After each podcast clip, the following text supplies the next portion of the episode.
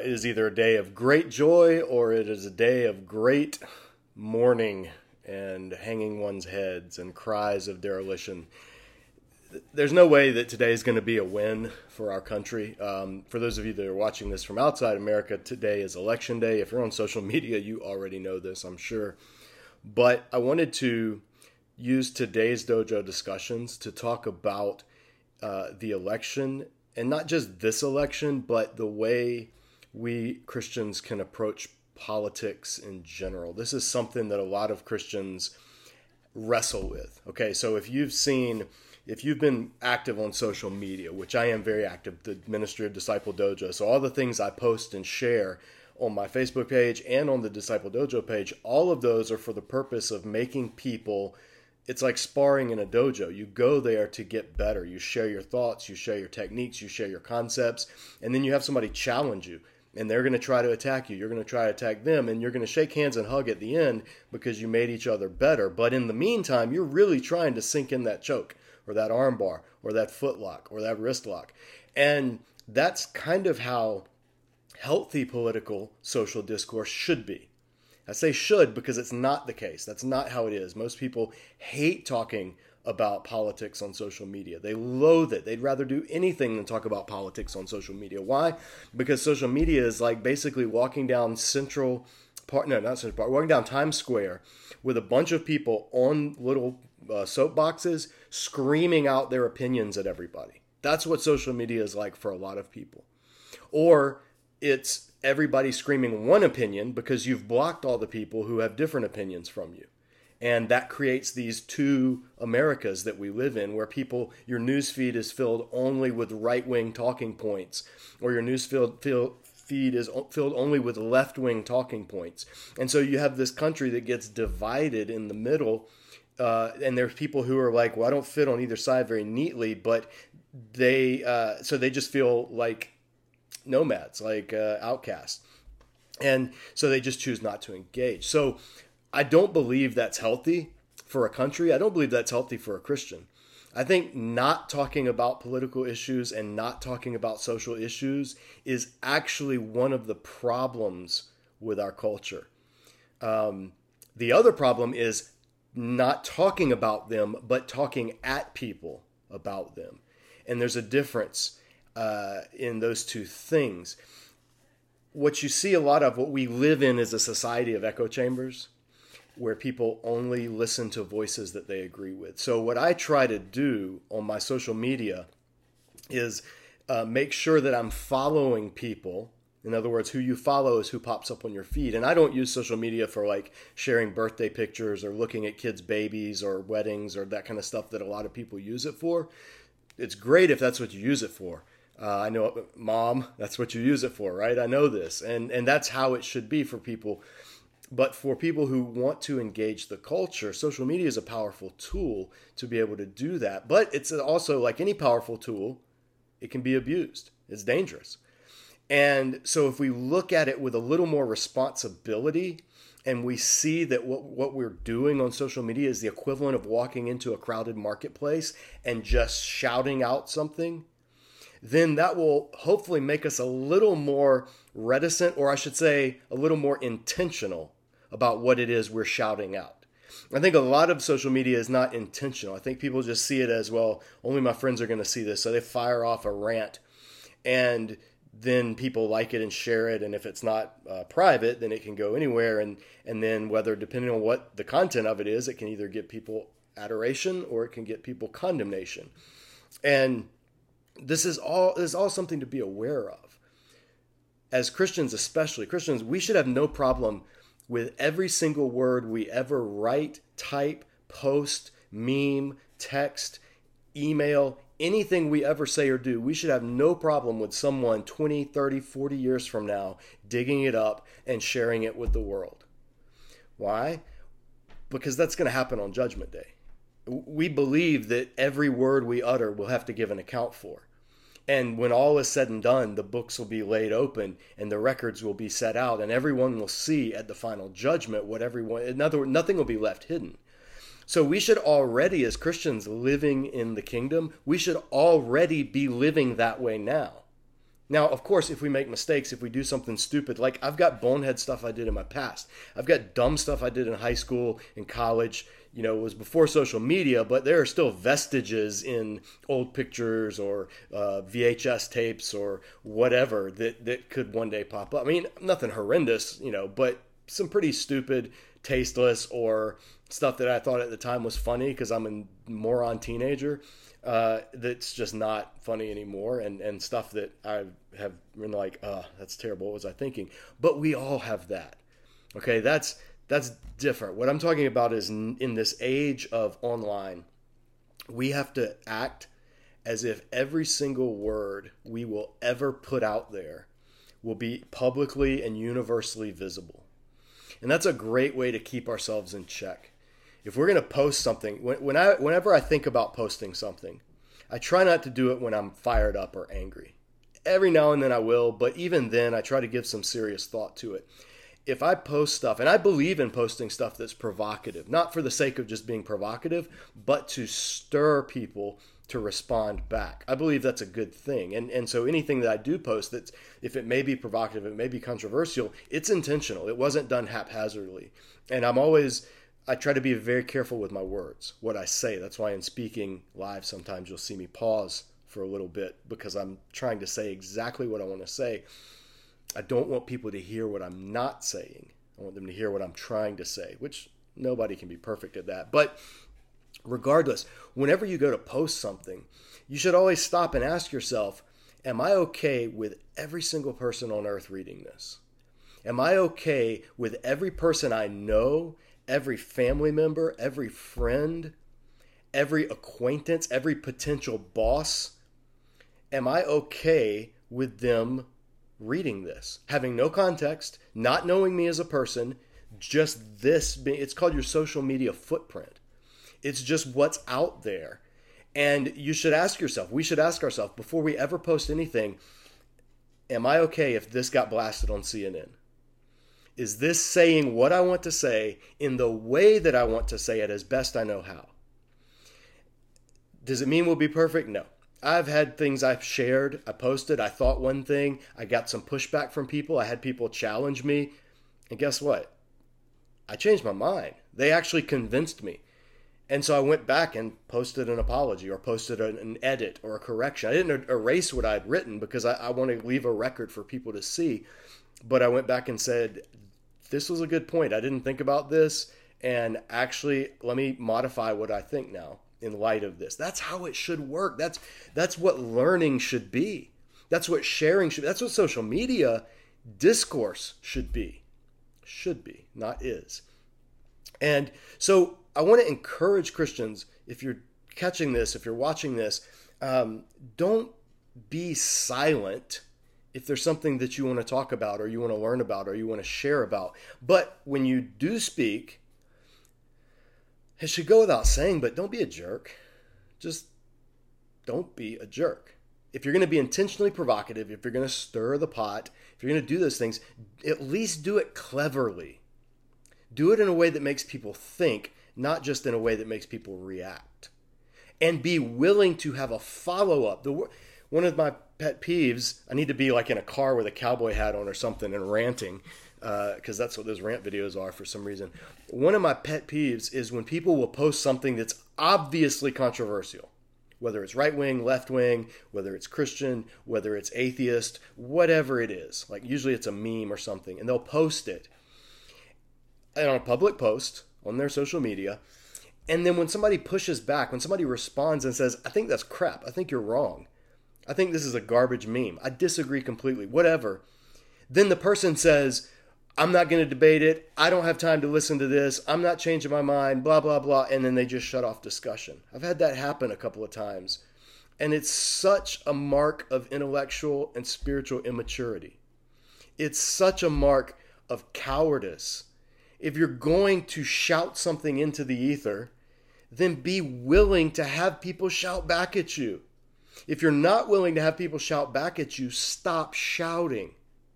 Share stuff, ask questions, put it out there. Hey, I, this is how I feel about this. Should, am I missing something? Am I wrong on this? What do you think? That's great. But the people that post the dogmatic, and it's usually the, it's the super right wing MAGA crowd or the far left cancel culture identity politics crowd. It's rarely a thoughtful, level headed concept that somebody just puts out there and says, I'm not going to talk about it. This is what's right. Usually you get that from the fringes. So, especially as Christians, but as people in general, even if you're not a Christian, we should be better than that. We should elevate that. Doesn't mean we'll be perfect. We may mess up. We may rub somebody the wrong way, especially if it's something that we're passionate about. If it's something I'm passionate about, I'm going to push back a lot harder and more intently than if it's something I'm not super passionate about, that I care about, but I'm not like invested in.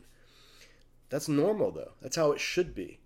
If you have an area of expertise or if you have an area of, of passion and, and calling and a heart burden for something, that should be what fires you up. Um, some people just like to get fired up over anything. Some people are just argumentative. I have some people on my Facebook feed.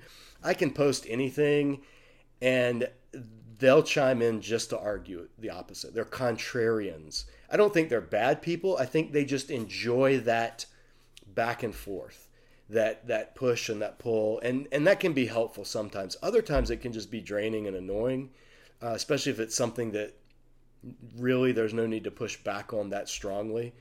Um, it's not like a life defining issue, but anyway, that's all a judgment call, and there's no one size fits all. Uh, but today, especially, we are we're a divided country. Newsflash. Uh, actually, don't newsflash. Just don't watch the news. Cable news. Let me go on a soapbox for a minute here again, back in the car with my cowboy hat on. I think one of the worst things that happened to our country is when journalism became enmeshed with advertising. I think once journalism became based on overtly based on selling ad space, uh, our our entire the entire concept of journalism took a major hit. Um, I, I, think cable news is one of the worst things ever invented across the board. I, I think there is almost no redeeming quality to cable news because it's not information, it's infotainment. It is contrived and crafted specifically to do a certain thing with people emotionally and it's not to give people information so they can make up their own minds. Yes, I'm talking about CNN. Yes, I'm talking about Fox News, but I'm also talking about the lesser things, the Daily Wire and the Breitbart and the Salon.com and um, you know all of these other pseudo journalistic, basically just op-ed, partisan things, and so it's not like they should be avoided because they are background noise in the culture. But man, we should never base our opinions on something that we've seen on one news outlet we may see something on one news outlet, and that may lead us to look into it more to see if how that news outlet portrayed it was right. You know, there's been times where, like, okay, I'll use Salon as an example. It's the most left wing, shrill, obnoxious. It, it's basically a walking Portlandia skit in terms of its reader base. But every now and then they publish something that I read and I know about that issue, and I'm like, actually, a really good take on this. Well done. And so does Ben Shapiro and Daily Wire. Every now and then, they'll put out something that's like, man, you know what? That's a really thoughtful, well crafted argument worth listening to. The problem is they've been pumping out so much rhetorical sewage for so long that nobody wants to listen to what they're saying and they immediately get discounted because they've been crying wolf so much so that's the problem when when these when when cable news outlets or, or media outlets share stuff is their reputation is so in the gutter with everyone who's not drunk their particular brand of Kool-Aid that no one will listen to them. And that's a problem. So what I have to do like when I share something if there's a story that's covered by Fox News, Daily Wire, uh, Breitbart, uh, Salon, um, I'm trying to think of other I mean they're out there pick your own right wing or left wing. When I find something that's shared by one of those, what I try to do is look for the link in it, go to that original link to whatever originally reported it, and share that thing. when I'm going to share something on social media because I want to discuss. Like, I want us to be able to discuss something. If Fox News is talking about it, or CNN is talking about it, or whoever is talking, and it's worth discussing, I want it to be discussed. But it's just like my little guerrilla, anti guerrilla marketing way of taking clicks away from those things and giving it back to the original sources. So if something happens in another country that a news outlet reports and Daily Wire just picks it up, or or Salon just picks it up and recounts it with a little editorial spin from their right or left wing uh, uh, pundit. I want to go back to that thing they picked up. I want to share that on my feed and say, hey, what do you guys think about this? Or let's talk about this. Because then it bypasses the, the needless op ed from the talking heads who are paid based on clicks. Um, and this is in the Christian world too. This happens in theological circles. This happens in, I have I have people I know or were friends with at one point who have just become full on clickbait bloggers, and their entire raison d'etre is to just put stuff out there that people will hopefully share and and will trend.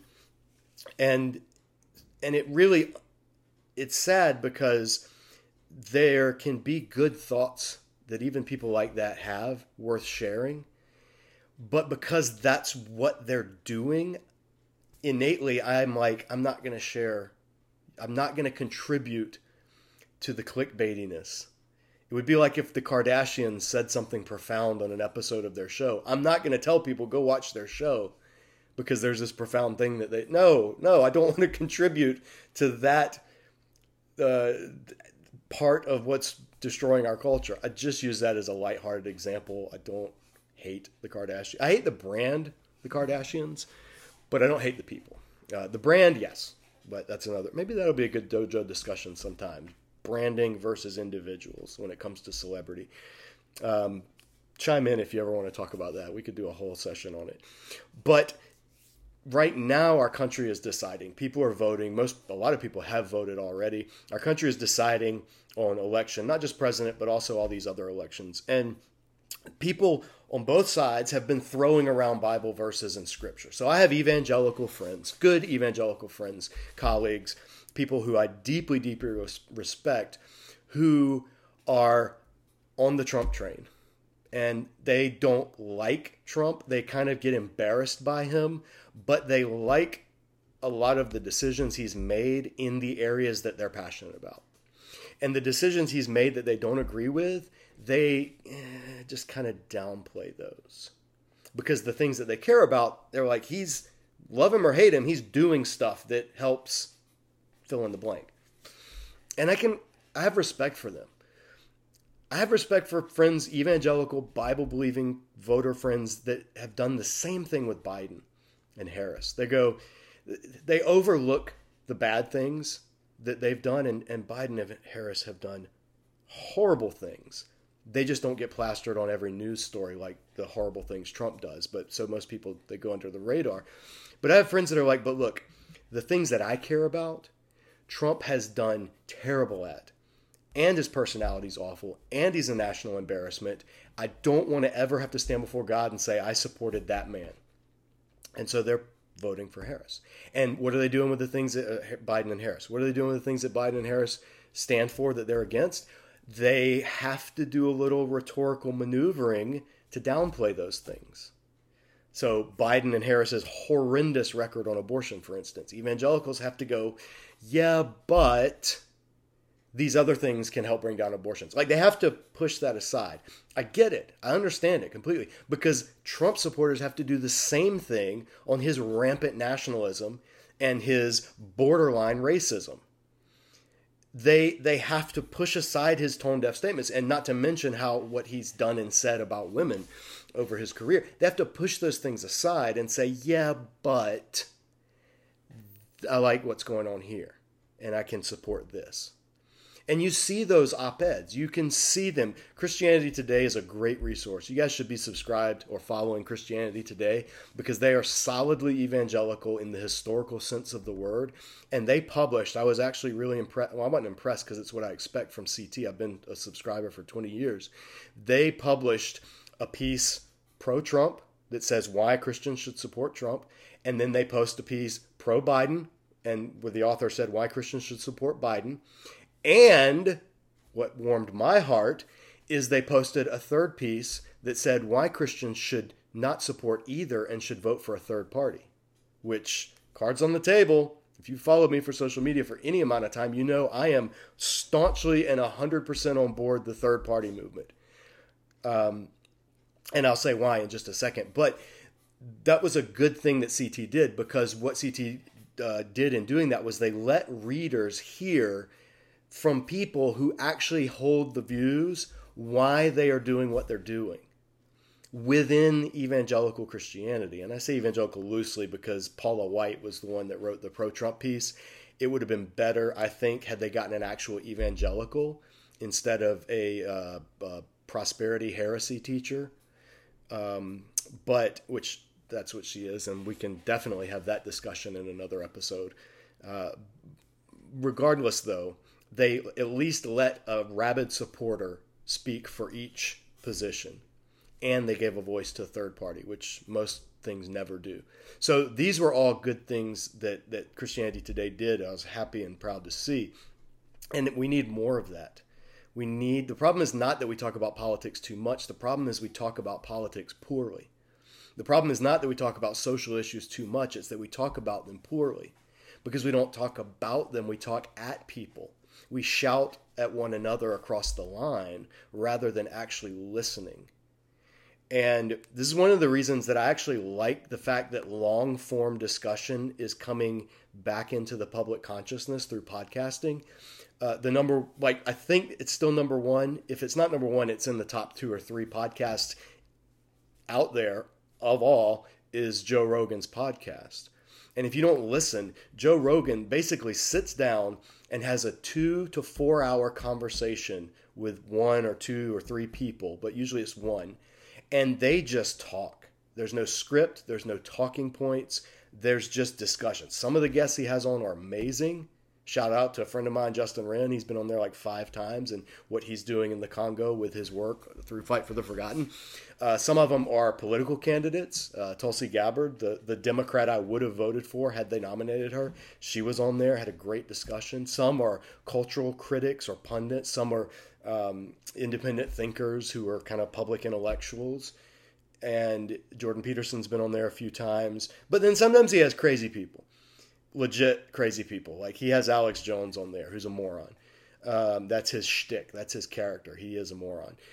He has, um, you know, people that'll talk about Jesus and the apostles were doing uh, hallucinogenic drugs and and and have written a book about it or just something that's completely ridiculous but that's actually why people tune in because because he'll just sit there and talk to these people and be like tell me wait what tell me what you think why do you think that and they go back and forth and and he he's good about trying to find common ground sometimes but he's also good about pushing back when he disagrees. Not perfect but you know definitely better than anything going on in cable mainstream media. But that's a lost art. That's a lost art in our culture of being able to sit and listen to a long form discussion instead of these quick social media jump cut sound bites that we're used to that we've had for 40 years now. So I want to do everything I can to push in that direction, to push away from the short attention span stuff, the soundbite, the bumper sticker slogans, to more rigorous engagement with the people who are able to do that. So I'm glad to see podcasting on the rise. I'm glad to see things like this. I don't even, you know, I see a couple of you that are online tuning in. I appreciate it. Hopefully, others will catch it when it's um, shared later as well. But but that's something we should wholeheartedly embrace, and not just embrace it. We should demand it from journalists and media, more so media than journalists. Journalists are responsible for just presenting facts and finding facts and uncovering facts. Uh, media is responsible for spinning those facts. And so um, never confuse journalists and pundits.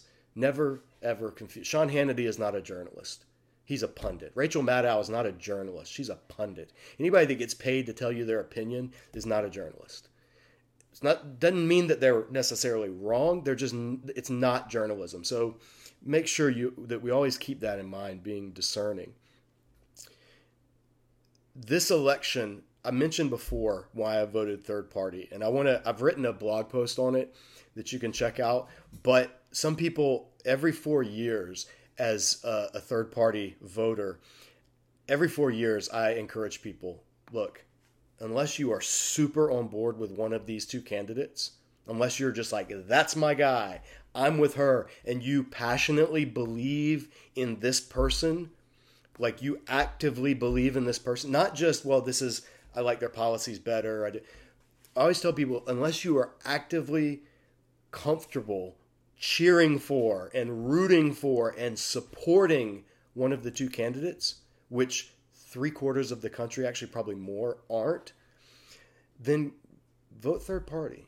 Like actually go into the booth in your state, find a third party on the ballot that you agree with, or at least don't disagree with as much as the other two, and give them your vote. Why? Is that not a wasted vote? I hear this every four years. It's a wasted vote. It's a wasted vote. Um, one, that's just a selfish statement. When somebody says your your vote is wasted if you vote for someone other than one of the two main candidates, that's a selfish statement. They're saying your opinion doesn't matter. That you they, they are putting something on you, they're assigning motives to you, and, and they're also saying your conscience doesn't matter. Which we know from scripture, your conscience is the thing that matters most.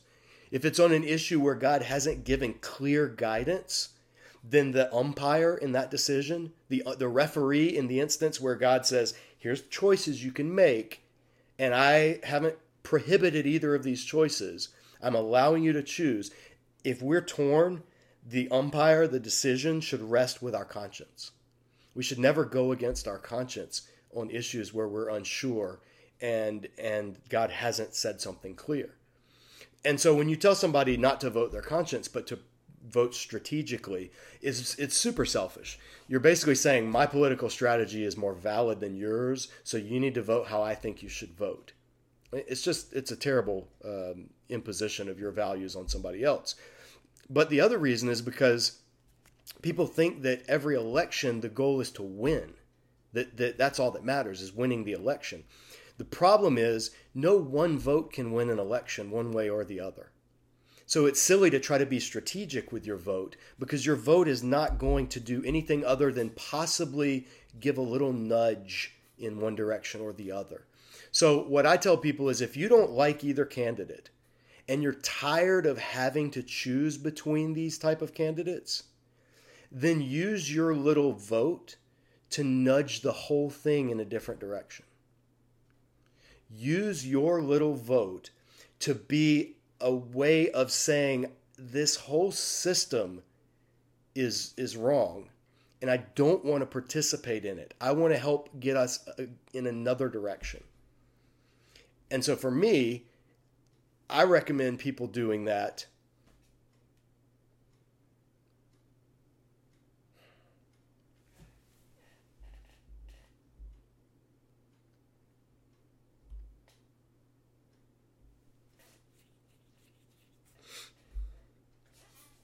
we had a little glitch there in mid thought. Hopefully, we're back.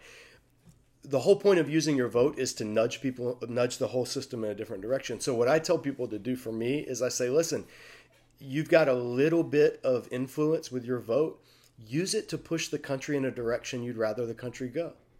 If you're tired of having to choose between drinking bleach or drinking Drano, they're both going to kill you. They're both, neither you want to drink don't try to do the math on which one is less poisonous. Don't try to do the math on which one is less toxic. Just say, hey, I'm not going to drink either of these and choose something else. Every state has another option on the ballot. Every state. So, unless that third option is worse than those two, why not use your little voice you have to just push the country in a different direction? So that's why I vote for a third party. If a third party gets 5% of the vote, that qualifies them for future funding and major party status, and that has a ripple effect down the road. This election it was never, for me personally, if I was never going to vote for the Republican candidate, I, I can't. My conscience won't let me vote for Donald Trump. I like some of what he's done, but I despise a lot of what he's done. So I'll give him credit where credit's due. He's done some good stuff, but he's done some horrendous stuff that I could never support. So my conscience is Trump's a non starter. During the Democratic primaries, I was watching them, and the only candidate of all of them that I could, in good conscience, support was Tulsi Gabbard.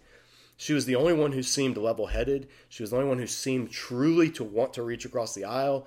Uh, and most importantly for me in the presidential election, her foreign policy was sound and solid. And that's what I look for in presidential election over any other issue, over abortion, over Supreme Court appointments, over anything. I look at foreign policy because that is the number one job of the commander in chief. And that is the thing where he or she has the most direct influence. All the other stuff has to go through Congress. Uh, all the social changes, all the economic concept, all the all that kind of stuff, it has to go through Congress. So it's it's not as directly applicable to for me to a presidential election, and that's a position where I've changed over the years. I, I used to have much more focused views on how I would vote for somebody as president, but within the past decade, uh, decade and a half, that shifted. And so now, foreign policy, that's the number one thing I look at in terms of a president. For other officials, especially senators and congressmen, I look at things like are they do they embrace human life? If they're pro choice, how do they qualify that pro choice? Are they extreme pro choice like the Democratic Party, or are they a more moderate, which I don't love, but it's better than being what Democratic Party currently is. So those, I weigh those things about candidates in non-presidential elections. And then in local elections, I have friends who are heavily involved in local politics who every election I always message and say, hey, who are some names I need to know about? Who are some people that you, that stand out to you? These are people I respect. We, I don't always vote the way they vote. I don't agree with them on every issue, but I know that they're heavily invested in local politics and they have a pretty good BS meter, and they will sniff out and they will give good recommendations for me because I we nobody has time to be able to explore every election and every office. And if I don't know something about a candidate, like if I go into the ballot box, there's a lot of down card races that if I don't know anything about the race and there's not a third party option, if I don't know anything and there's a third party option, I want third parties to rise in this country. I hate the duopoly. I hate having to pick between Republicans and Democrats. I wish a pox on both houses, and the sooner Republicans and Democrats crumble, the happier I'll be. But if there's a third party option, I'm going to vote that way. But if there's not, which there's not on a lot of races, then what I have to do is I, I don't vote. I, because I'm not going to unwittingly give my vote to somebody just because they're an R or a D, uh, unless it's something that I know a little bit about them, or at least where they stand, or or something like that. So as you're voting, um, not just in this election today, if you haven't voted yet, but in any election, state, local, federal, as you're voting, try to think about these kinds of things rather than just not caring because that's how we get here. That's how you get Trump and Hillary. And that's how you get Trump and Biden is by people not caring. And so we end up with two elections in a row with the two worst candidates in human history.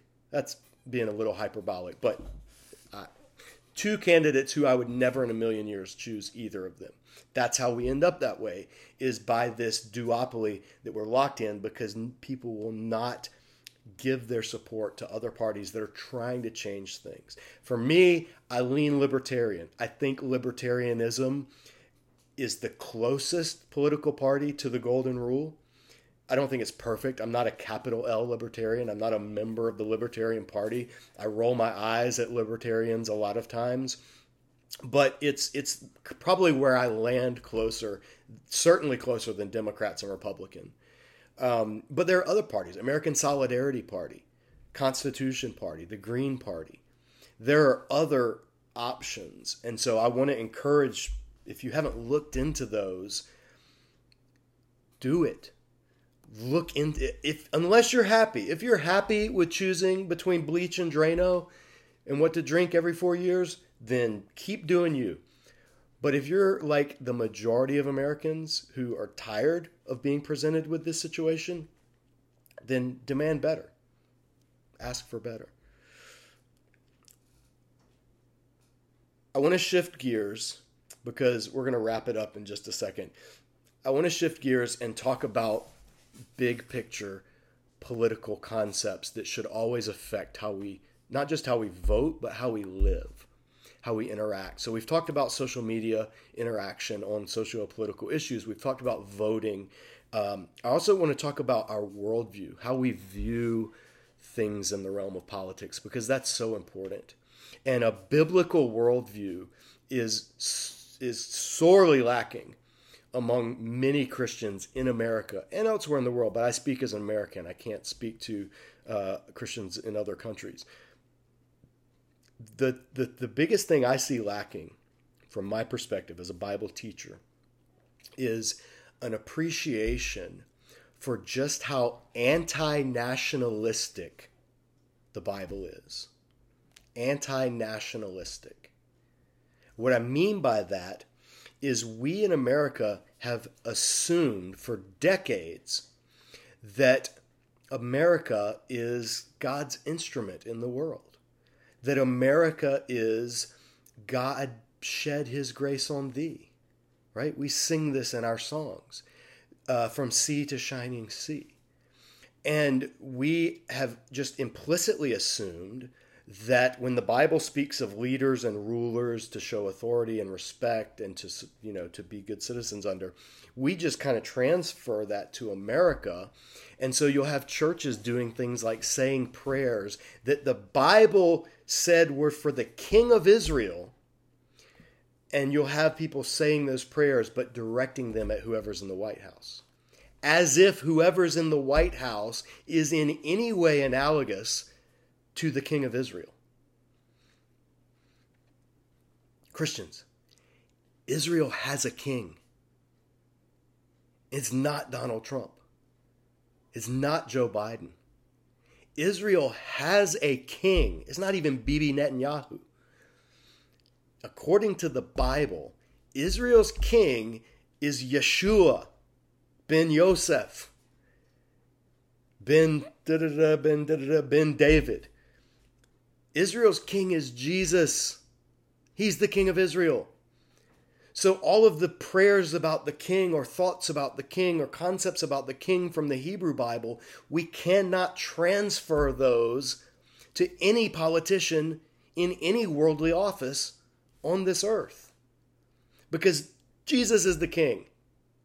Jesus Christ. That literally means Jesus the Messiah, which literally means Jesus the Anointed One. And Anointed One was the title of the King of Israel. So if you are a Christian, if you're not a Christian, you can, you don't, I'm not holding you to this. This is just what we believe. If you don't believe this, no problem. Uh, you, you, whatever you believe, I'm just giving you, I'm pulling back the curtain and letting you see what the Bible teaches for Christians to believe that Jesus is the King of Israel. So when we read Scripture, Jesus is Israel's king. What's his kingdom like? He said what his kingdom's like. My kingdom is not of this world.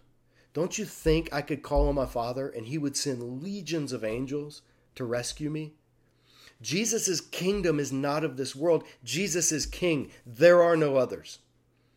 So, theologically speaking, so, in terms of honor and, and, and allegiance and all of that that we give, it there should be no question for Christians.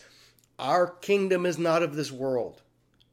So, our nationality is so far down the list of who our identity is. There's a movement I've seen a few of these popping up like mushrooms, and I use that because both are fungus, uh, of nationalistic churches. That is a flat out idolatrous abomination. To wed the gospel of Jesus with the American flag, to, to, to put the Lamb of God in the same realm as the eagle of America, is flat out idolatry and Christians, we have to stand against that. It doesn't mean that we have to attack any nation. It doesn't mean that we have to be Christian anarchists, although some of you watching this probably are. It doesn't mean that we have to be like the Amish and not vote and not pay taxes and not do any. It doesn't mean any of that. What it means is we have to keep our allegiance thoroughly separated. And our allegiance goes to Jesus, the King of Kings Our respect can go to earthly rulers, earthly countries, earthly nations. Our love can be for our homeland, for our people groups, for our compatriots, for whatever. Fine. But our allegiance is to Jesus. This is this is an issue I've actually changed on over the years. I grew up saying the Pledge of Allegiance. Um, I I don't say the Pledge of Allegiance anymore. And, it, and if I ever have kids, I'm, I'm gonna talk to them about what allegiance means and how for followers of Jesus we can honor and respect the sacrifice people have made for the sake of others. We can show uh, honor. We can show respect. We can show appreciation for our country, and in, in, in so many different ways. But we can never give allegiance to anything other than God, especially not a flag. I pledge allegiance to the flag of the United States of America and to the republic for which it stands. I don't pledge allegiance to any republic. I don't pledge allegiance to any flag. I respect, I appreciate, I be I'm a good citizen. I pay taxes. I vote. I enter into the public discourse. I believe in doing good for people. I believe in reaching across partisan lines. I believe in serving your community, your country, your state. Yeah, I'm on board with all that, but I will never pledge allegiance to something anymore. That's something I've changed on. Now, if you do say the Pledge of Allegiance, I'm not condemning you for it. I'm just giving the reasons why I don't. You may have reasons why you do. You may have never thought of it. But I thought of it and spent time thinking on it and searched and read scripture and, and really considered it. And in good conscience, it's something that I can't do. It's just an example of how our political worldview and our biblical worldview sometimes may find themselves at odds. And so, what we have to do is have a, a, a, biblical foundation for whatever it is we're choosing to do. In Scripture, Jesus is king, his kingdom's not of this world. Anything that claims our allegiance is not something we can give allegiance to, at least ultimate allegiance. Uh, we, we, you can make a case. Theologians have made the case. You can give allegiance to uh, someone in up until that conflicts with your faith, but then your faith has to take uh, has to be give pride of place, and that's fine. That's a discussion that Christians can, have, and and there's I don't want to be dogmatic about it. I'm just telling you where I came from on that one particular issue as an example. For other people, it would be things like serving in the military. For other people, it would be things like um, paying taxes that they know are going to go towards things that they like completely disagree with. For other people, uh, it, just number voting itself for some people is an act of where they see that as using force against other people through their vote, and they can't do it in good conscience. Cool. As long as we have a grounded view, then then our ethic will if, let me say it this way: as long as our ethic is grounded in a biblical, a truly biblical worldview, then it's a solid ethic, even if it's not the same as another Christian's ethic. Christians are allowed to differ. I have a great friend. He posted today why he's voting for Trump. I love what he does. I love his ministry. I love him as a brother. And I shared on this post. I said, "Hey, listen, I disagree with." He, he made some points, and I said, "I disagree with this point, and this is why." But I love the fact that our fellowship as Christians is not contingent on agreeing politically. And I support you till the day I die on kingdom issues. And that's what I think we have to embrace as Christians. We have to model loving across lines.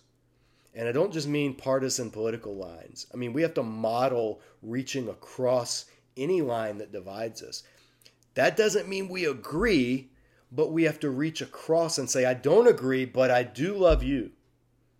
I don't agree with what you're saying, but I care about you and I want you to be able, or at least to feel able, to say what you believe freely and to give me the same courtesy.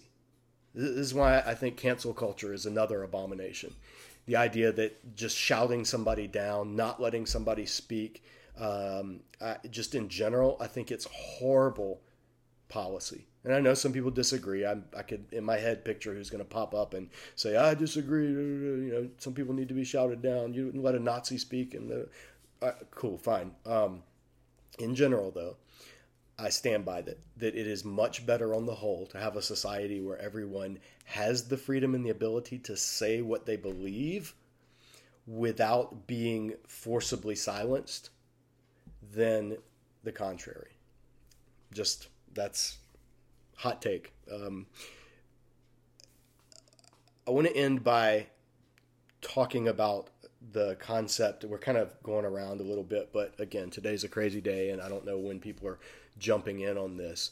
Um, I, Gordon, I see your question. Gordon just asked about do you feel like the Pledge of Allegiance is an ultimate allegiance? Is there a place to understand the context of a pledge as a sub allegiance to a particular country over other countries? And yes, I, I see your question and I actually do agree. I think you could, if heavily qualified, somebody in good conscience could say the Pledge of Allegiance. I, it just takes so much qualification that to me it's not worth it. There, there, there's no bonus. There's no plus to doing it. I don't see it as being an intrinsically good thing. So the fact that you could possibly say a pledge in a way that you're saying, well, what I mean by allegiance is limited allegiance insofar as it doesn't conflict with my kingdom allegiance. Yeah, I think you can do that. I just don't want to. I don't think it's worth it. Um, it's not an area that I feel is important enough to do that. Um, that'll be a good discussion for another time, maybe when we talk about things like flag burning and kneeling during the national anthem. The Bible gives uh, one of my favorite books to teach is the Book of Revelation. And we have a whole course at Disciple Dojo. It's absolutely free. It's called Revelation: A Guided Tour of the Apocalypse. There we go. That's backwards. Uh, you'd have to flip this around to really see the cover. But in our in our series, or our, it's a video study that goes through the whole book of Revelation, and the book of Revelation is the most anti-imperialistic book in the Bible by far. And the book of Revelation is also the only book in the Bible that was directly given as a vision, as a literary thing from the risen Jesus. I call Revelation the fifth gospel because the book is The Revelation of Jesus. That's the title of the book. And the book is a vision that Jesus gave John. So if you read the beginning of this book, Jesus, through his angel, gives John a vision, an apocalyptic vision of, of all of human history, of, of the cosmos. And the whole book is is a revealing. That's why it's called revelation. It, it, comes from a verb that means to lift the veil. the The whole book is a revealing of who Jesus truly is and what the kingdom of God is truly like. And in doing so, it also reveals what the kingdoms of this world are truly like. And in the context that it was written, it was written to Christians in seven churches throughout Asia Minor, which is modern day Turkey and who are un, in in the heartland of um, make Rome great again country. Like they were in the heartland of flag waving, incense burning, temple attending, emperor worshiping country. They were at the epicenter of Roman patriotism, outside of possibly the city of Rome herself. Asia Minor was like the hotbed Asia Minor was where the concept of emperor worship came from in the first place. It wasn't like the emperors up until Nero, the emperors weren't saying, hey, we're divine, worship us. The people in the provinces were wanting to show their devotion to the emperors, and they were the ones who declared the emperors divine, who built temples that honored and worshiped the emperor as divine, who called the emperors things like Lord and Savior, who gave them these titles. So that all came like from this groundswell of patriotism throughout the Roman Empire. That's where the whole emperor worship concept came from. It was it was nationalism on steroids. And it, let me I'm going to read a section. This is from a book called Reading Revelation Responsibly by Michael Gorman. And it's it's a fantastic. I mean, there are a lot of good books on Revelation. I have a whole like that whole shelf is all Revelation books. But this one in particular, I use when I teach this course. I encourage people to read it because what Gorman does is he talks about, he sets the concept, he sets the book of Revelation within its first century context. And he talks about things like nationalism and how it was manifest in Rome. Because if we understand how things were manifest in the time when Scripture was written, in the context that Scripture was written, then we can look at our context today and say, now, what are the similarities and what are the differences? And how does what Scripture says to them in their situation reflect what it would say to us in our situation? And this is called exegesis. This is Bible interpretation. This is pulling the meaning out of Scripture and then applying it to our settings today. Gorman says he has a section on American theology and civil religion in the 21st century. And uh, just one of the excerpts, I'll read it real quick because it's such a great. He says, Nationalism, I'm, as I am using it here, is extreme devotion to one's country as, quote, the greatest nation on earth, and therefore worthy of nearly unqualified and sometimes thoroughly unqualified allegiance. This devotion is often based on the conviction that the nation is chosen, blessed, and commissioned by God, its power and wealth being signs of God's approval. The U.S. is one nation under God. Thus, devotion to one's country and its mission in the world is ultimately a religious devotion. So he's talking about nationalism in that what nationalism does is it it, it sees the country as an extension of what God's doing in the world, and therefore to support the country is to be on the side of God because we're one nation under God. And so it merges our political identity, our national ethnic, uh, uh, not ethnic, our national civil identity with our kingdom identity and and therefore the two become intertwined. And so you'll have presidents referring to america as say a city on a hill. Well america is not a city on a hill. That is a reference to biblical jerusalem not to america. And so we have to be careful because what nationalism does and christian nationalism is so insidious because it takes these thoughts and these categories and these concepts that are good and it weds them to a secular, worldly, political entity known as the United States of America. Super dangerous, incredibly insidious to do that, not just with America, with any country. Gorman goes on to say the syncretism, and that means mixing of religion. Syncretism is when you kind of, you know like people are new agey, so they'll post pictures of tarot cards, but then they'll post like a, a, a, Hindu Sanskrit poem, and then they'll post something about a crystal, and they're just kind of blending all this spirituality together. That's syncretism. Um, so what Gorman says is the syncretism of Rome's civil religion involved the blending of Roman ideology and pagan religiosity. So Rome for first century Christians, Rome took pagan religious practices like worship of Jupiter, worship of Venus, worship of you know uh, any of the gods, Bacchus or any of whatever god in the pagan pantheon, and melded that, merged that with allegiance to Rome. So Rome became Jupiter's vehicle on earth for spreading pax romana and goodness and peace and you know blessings and all this stuff, whatever. So so Rome's civil religion took pagan Roman ideology, Roman political military ideology, and blended it with pagan religiosity. Gorman says, but the syncretism of American civil religion involves the blending of American ideology, land of the free, home of the brave, uh, you know, democracy for all, these, these earthly political concepts.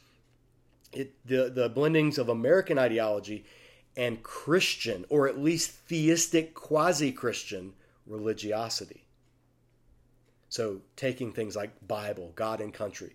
Uh, you seeing memes or Instagram influencer accounts of girls in like tight jeans and yoga pants holding a AR-15 and a Bible with an American flag in the background. Pure syncretism.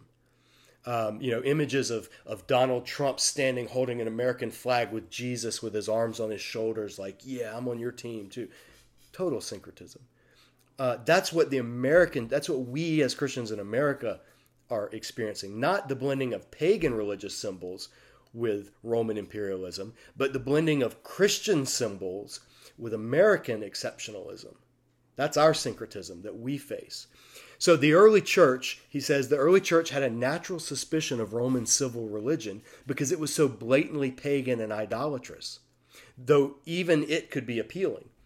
Contemporary Christians can much more easily assume that Christian or quasi Christian ideas, language, and practices are benign or even divinely sanctioned.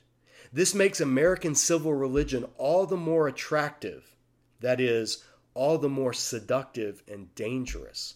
Its fundamentally pagan character is masked by its Christian veneer. This is the danger I see in American politics. On this election day, people will tell you that eternal spiritual things are weighing in the balance based on which political secular leader you choose. People will tell you that God gave them a vision of which leader is his anointed one and who he has brought for such a day as this into power. But if the other person wins, they would never say that about them they would say we have to get through, we have to weather this storm. We're, we're, we're the, the remnant in the face of oppression. But if their team wins, this is God, his righteous candidate that he's raised up from blah, blah, blah. I mean, it, it just makes me want to vomit. It is taking, it, it's, it's so pagan, but it takes, it, it insidiously unbaptizes Christian symbolism in applying it to a secular leader or a political party.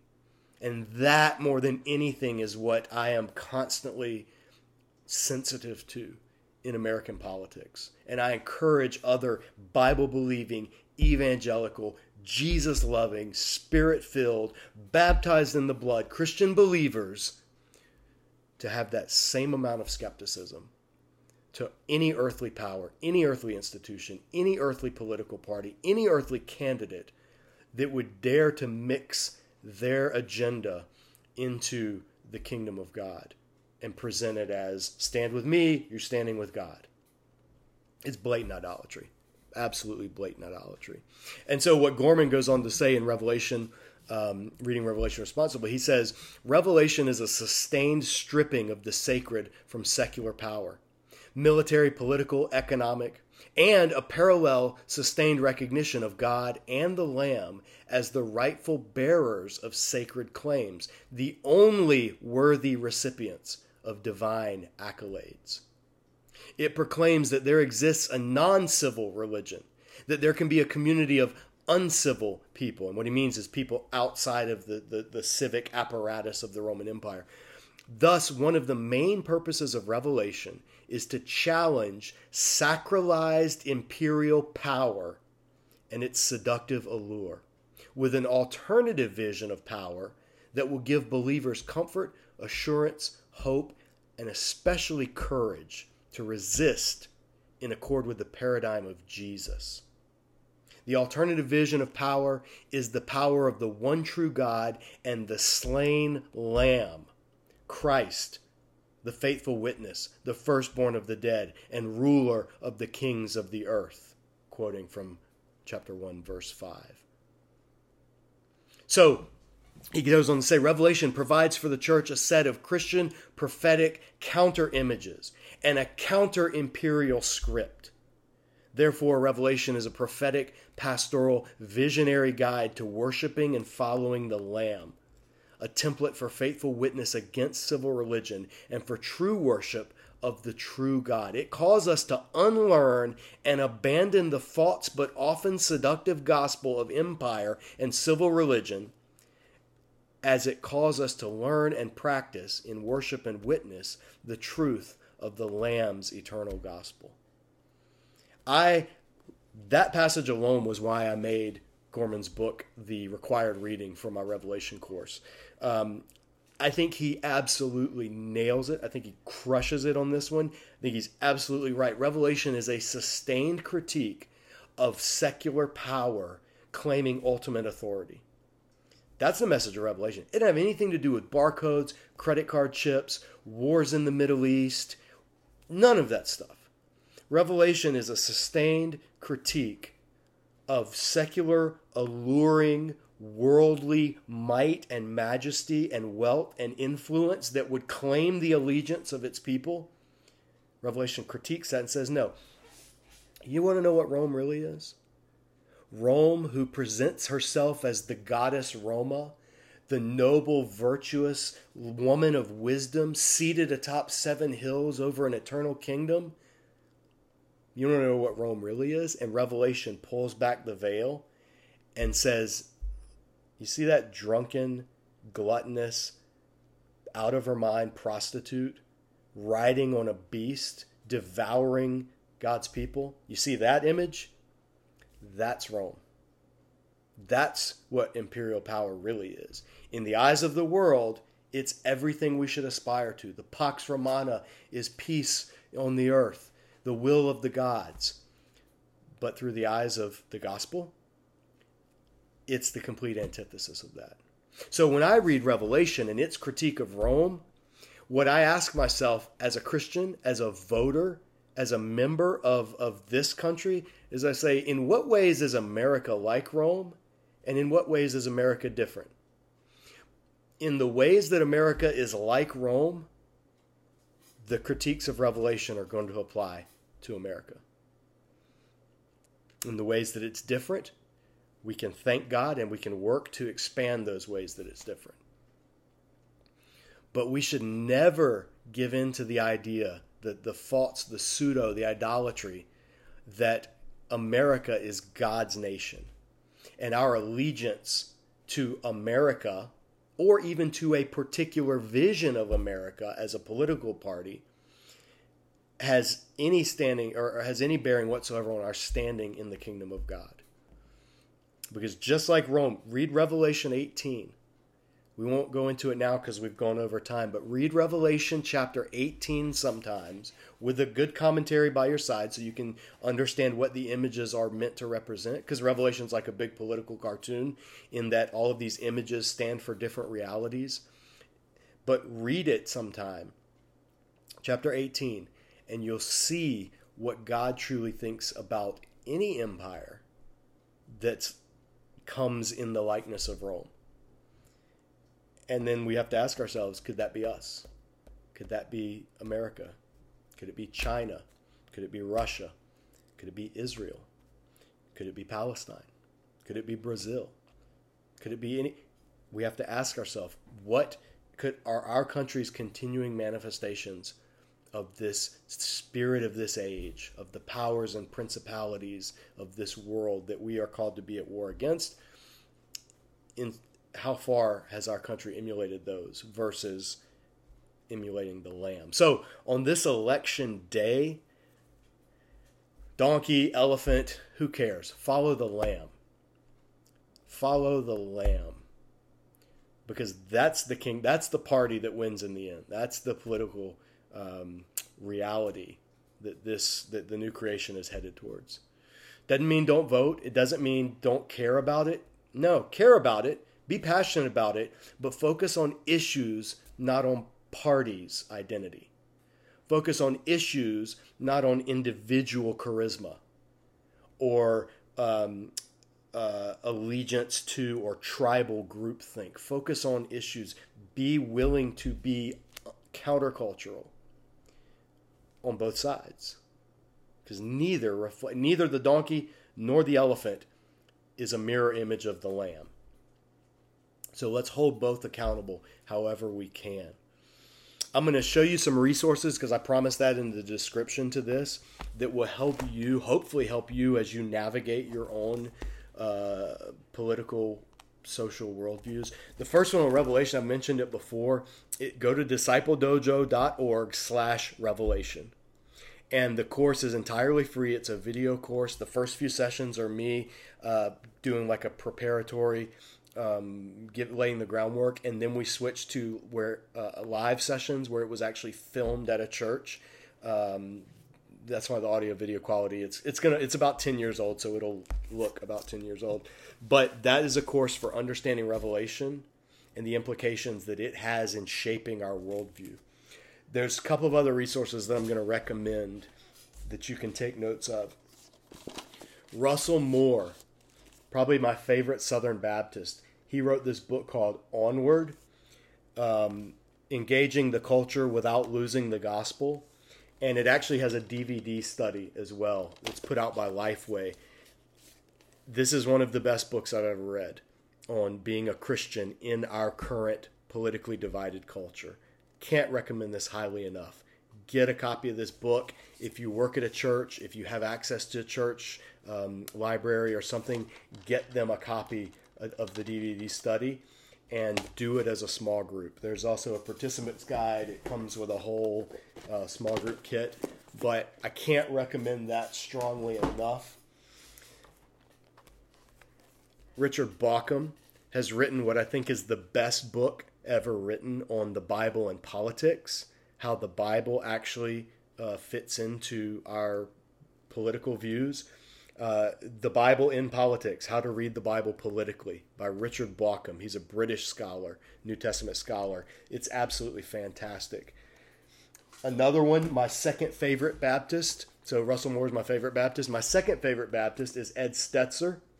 And Ed wrote this book, Christians in an Age of Outrage How to Bring Our Best When the World is at Its Worst.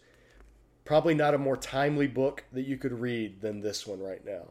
Um, it, it's absolutely wonderful. Christians in an outra- age of outrage. He talks about things like social media and engagement like that. Basically, what we were talking about at the beginning of this. Excellent book. And then, lastly, in this current culture that we're in, uh, my friend Esau McCaulley. Esau and I went to Gordon Conwell together. Uh, I think uh, my second year was his first year, but we were we were buddies uh, on campus back in the Phippen Hall days.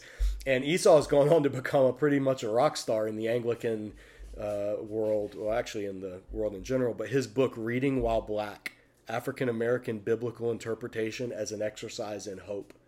If you're a Christian and you're skeptical about the whole Black Lives Matter, Marxism, LGBTQ agenda, all those kind of things that you hear about Black Lives Matter, but you also know that you want to be able to support and understand and relate to your black brothers and sisters in Christ, then Esau's book should be your first, uh, the first thing you pick up. Uh, I mean, you can read all the other anti-racist stuff out there and and uh, white fragility and those kind of books, and you you'll learn some stuff from them. But in terms of biblical truth from an unapologetically black Orthodox perspective, can't recommend Esau's book highly enough. It, it's a fantastic book. So those are the resources that I would recommend. Um, just continue to grow, continue to explore, continue to expand, continue to um, seek out voices that differ from your own. And in that, in our discussion, in our ability to communicate, and in our, our sharing and engaging the culture uh, politically and sociologically, um, just remember to follow the Lamb in both our demeanor, in our grace, and in our hope for what happens. Because tonight, there are going to be a lot of people in this country that are going to think it's the end of the world. No matter who wins, that's all. I can I can assure you that that will be the case, and um, we as Christians especially need to actively resist that doomsday scenario mindset. And we need to promote the countercultural eternal kingdom of the lamb because that one's going to outlast that long after the eagle is gone the lamb will still be here so guys it was a long chat today but uh, hopefully you were able to find something of use in this and uh, go vote do your civic duty um, vote if you haven't already with discernment and show grace to people on the other side, whichever your side is. See you next week.